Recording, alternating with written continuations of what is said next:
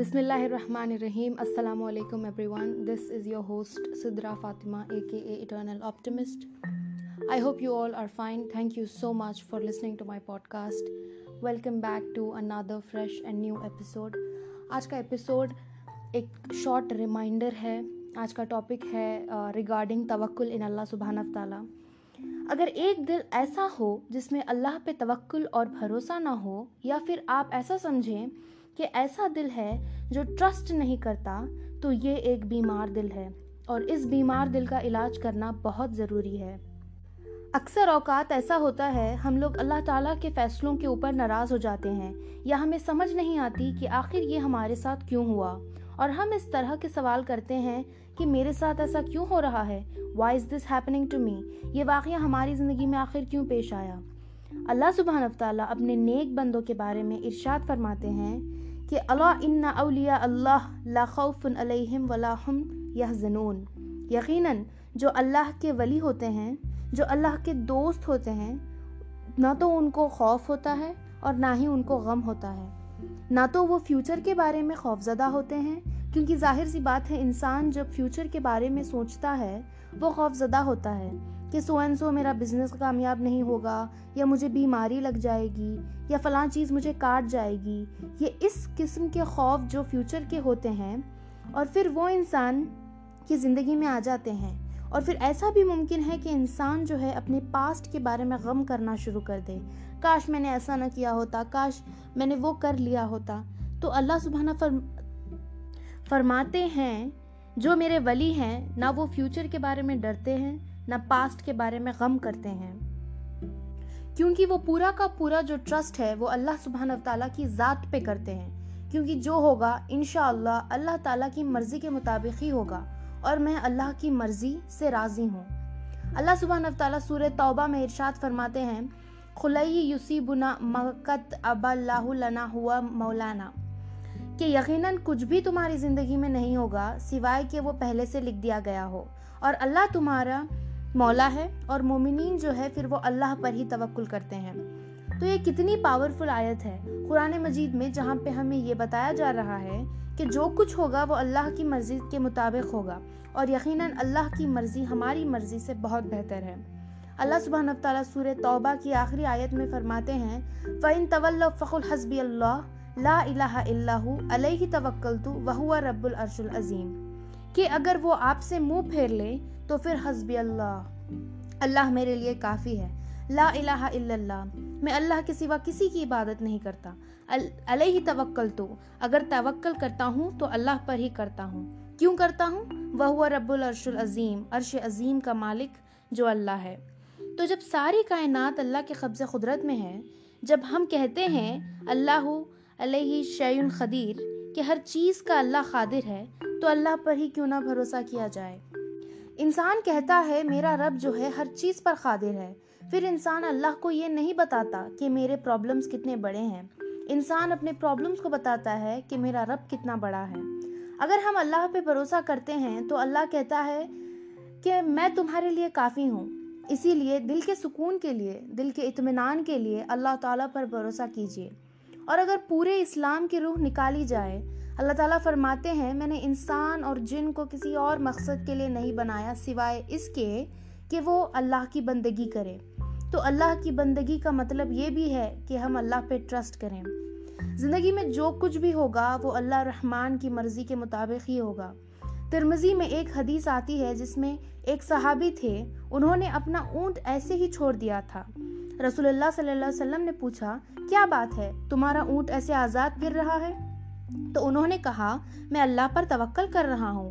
रसूल वसल्लम ने फरमाया, नहीं। तवक्ल ये है कि पहले ऊँट को बाँध लो, फिर अल्लाह ताला पर तवक्ल करना।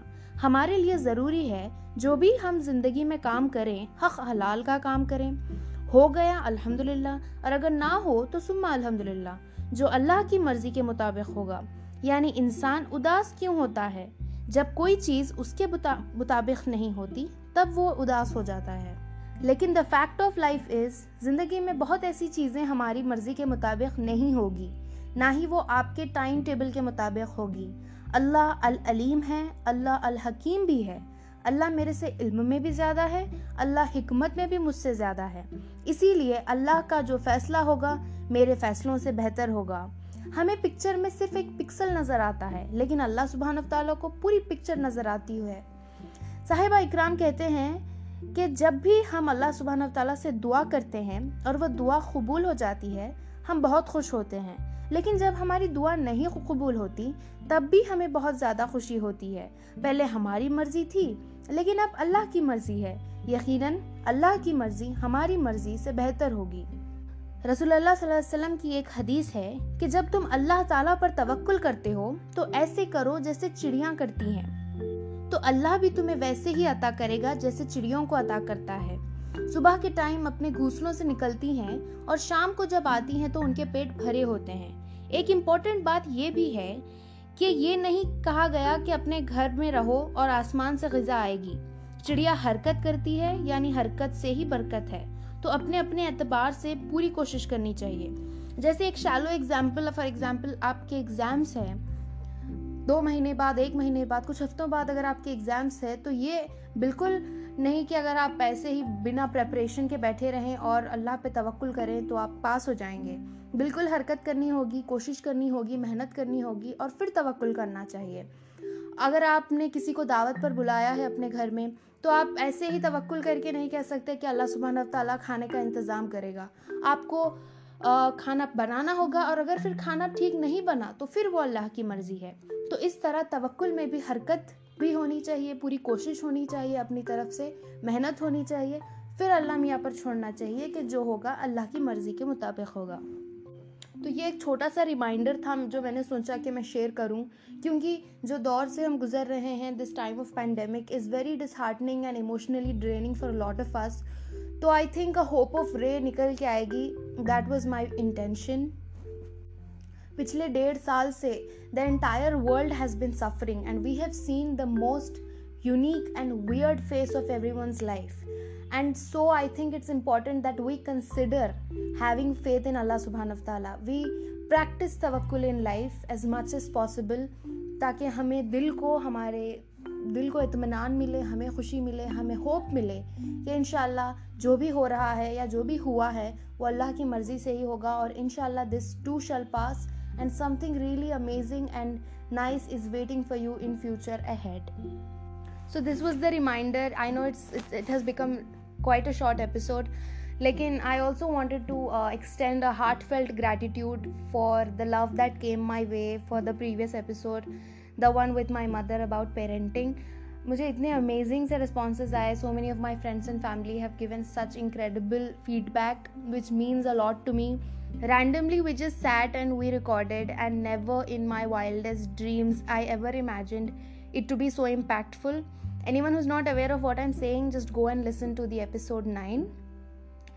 And Alhamdulillah, this is the 10th episode of my podcast show. So also follow me on Instagram at I'll mention the accounts above in the description. And uh, Alhamdulillah, I hope this this is a beginning, this is a journey for me. I I'm coming I'm not trying to be preachy I'm not coming here and मैं कोई आलिमा नहीं हूँ I am just gaining as much as knowledge and I'm trying to express it. I myself am a very imperfect human being. I am also trying to be a better human, better Muslim every day. So, this is just a beginning. I hope and I really, really pray that we all together learn and evolve and grow as much as possible, inshallah. One thing that I have realized after doing these 10 episodes is it's easy to come and say some things and go. It's obviously easy, easier said than done.